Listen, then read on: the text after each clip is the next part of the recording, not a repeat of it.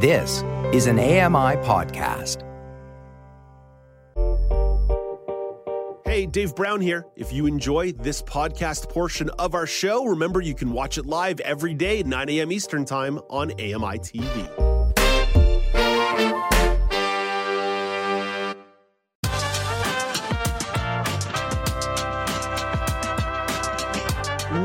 Welcome back. It's Now with Dave Brown on AMI. I shared a whole bunch of news stories with you in the first segment of the show, but there is a whole bunch happening, especially in the province of Ontario. So let's bring in Canadian Press Weekend News editor Michelle McQuigg to find out what's going on with the education workers strike. Hey, good morning, Michelle.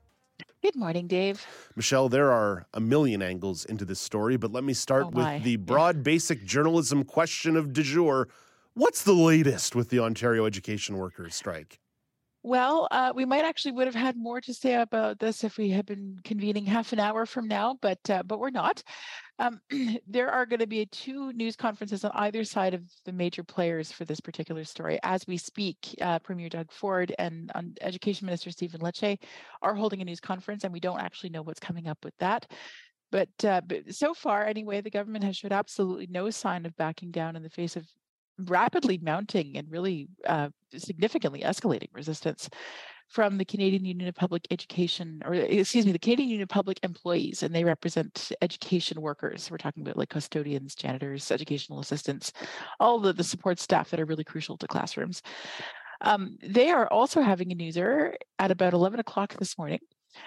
But they're also going to be joined by a number of other big labor leaders. And there's a lot of speculation swirling about the solidarity that's been mounting in recent days as this union tries to fight the government's legislation that imposed a contract on them and banned their right to strike. There's media reports out there speculating that there's going to be a big multi-sector walkout, even potentially on a national scale next week, as people like the Ontario Federation of Labour and the Canadian Labour Congress start to get on board with this and join this news conference that's happening with QP later on this morning. That's what's happening there. Is that those news conferences might advance the ball, but in terms of practical implications for today, the legislation banning the strikes is in place, but QP is still off the job. They walked off on Friday. They've indicated that they're not going to go back, regardless of what happens in terms of the government's legislation or a labor board ruling that we can get to in a bit if you wish. Michelle, stop right there. Already too much. Let's slow down. Let's keep breaking this down. The Ontario Labour Board. My brain gets ahead of me with this. That's when I said there's like so many octopus tentacles to this. It's wild. It's wild. So let's talk about coordinating it all weekend. Dude. I'm just amazed you're awake for us right now, Michelle. So tell me about the Labour Relations Board. What role are they playing? Also, what we're going to find out probably a little bit later today. Yes.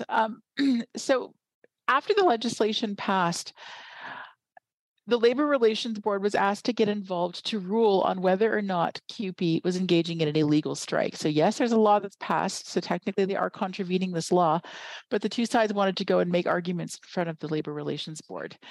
The Coles Notes version is that QP says that they're not actually striking, they're engaging in legitimate political protest, and that they're not withdrawing services because they're violating a contract that was imposed on them rather than one that was reached through collective bargaining. The government is saying they're on strike, you need to declare this illegal, and then we can start imposing fines on the unions. This Labour Board hearing got started on Friday around 4 o'clock. That wrapped up at 11 p.m. On Saturday, they ran from 9 a.m. to 1 a.m. on Sunday morning. Oh, my gosh. And then additional 8 hours on Sunday when they got started at 7 and wrapped up around 3. So it just went on. And on and on.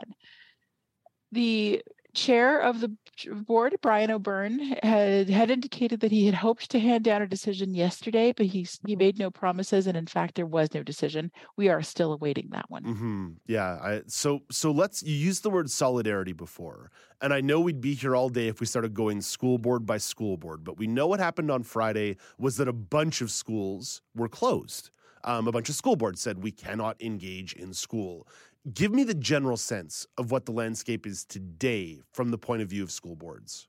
The general sense is that a number of them are in fact closed. The schools are closed. Some of them the schools are closed outright. In many cases, though, they have shifted to remote learning, the way we were facing in much of the pandemic. We have some experience with that. We've been playing with that game for a couple of years now. Exactly, yes. And I happen to know a lot of parents who are not at all happy about this, even as they understand or even support what might be happening on QP's end. But yeah, this is what we're facing. It's a shift back to remote learning, and it's directly at odds with what the government has been saying is their top priority to keep people in class. So their effort to impose that legislation appears to have backfired, at least for now. We don't have a sense of how long this is going to go on for, but the message from the school boards is basically until further notice. By and large, they're going with remote learning. Now, there's many school boards who have not yet made their plans clear, and that's hard on parents too, when they don't necessarily know what to expect. Yeah.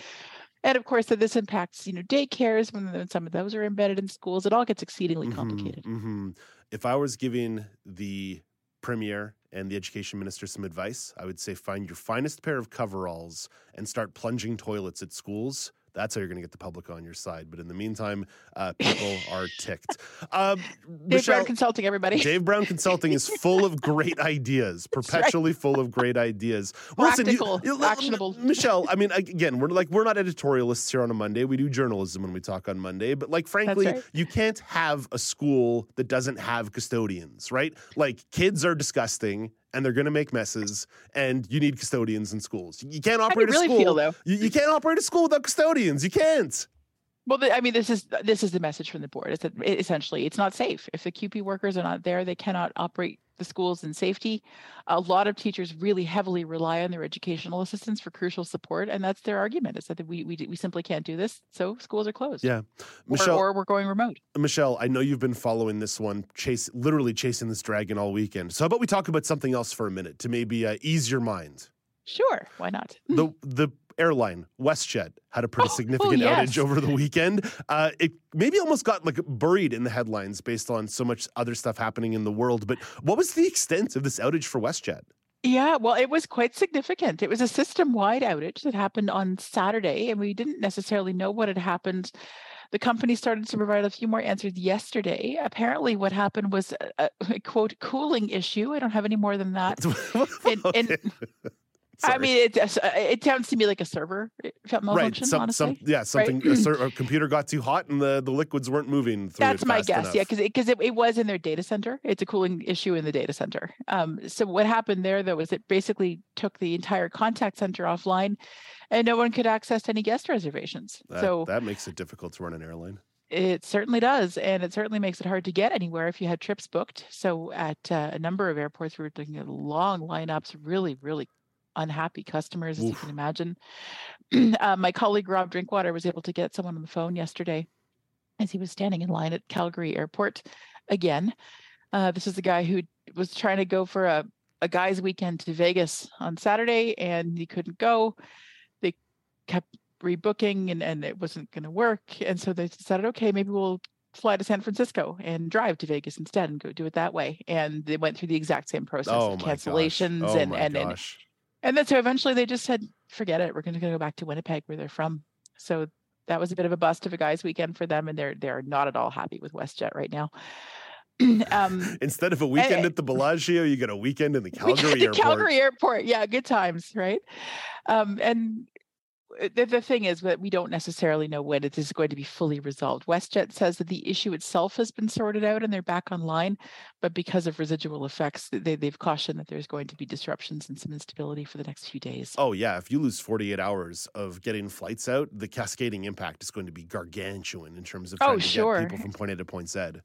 And they canceled 200 flights is the number that they've officially put on the record for the number of flights affected. So that's very significant. That's a lot of people. Yeah, it's a lot of plans upended. And then you got to get planes to the proper airports to move people around. It turns into a real mess real fast. Oh yeah, it's a very complicated game of Jenga when it comes to coordination. It's hard to swing. All of this, of course, at a time when we know that travel has become more complex and more. More of a risky proposition than it has been before. We think we finally fixed the ArriveCAN thing, but guess what? Now you can't actually get on your flight. So exactly. That's how we solved the long lineups at security. You can't actually get your flight confirmed. So there you go. Boom. We found a solution. Michelle, thank you for this. We always appreciate catching up. My pleasure. Have a great week, everybody. That is Michelle McQuigg, the weekend news editor at the Canadian Press, and one of our panelists on the news panel on Friday. So come back Friday morning, 9:15 a.m. Eastern Time, and Michelle and Joita will be here for some of that. Hey, Dave Brown here. If you enjoy this podcast portion of our show, remember you can watch it live every day at 9 a.m. Eastern Time on AMI TV. I'm Margaret Shepherd of the AMI podcast, Tripping On Air. Every month, my co-host Alex Hadjar and I spill the tea on what it's really like to live with MS. Watch Tripping On Air on YouTube or download wherever you get your pods.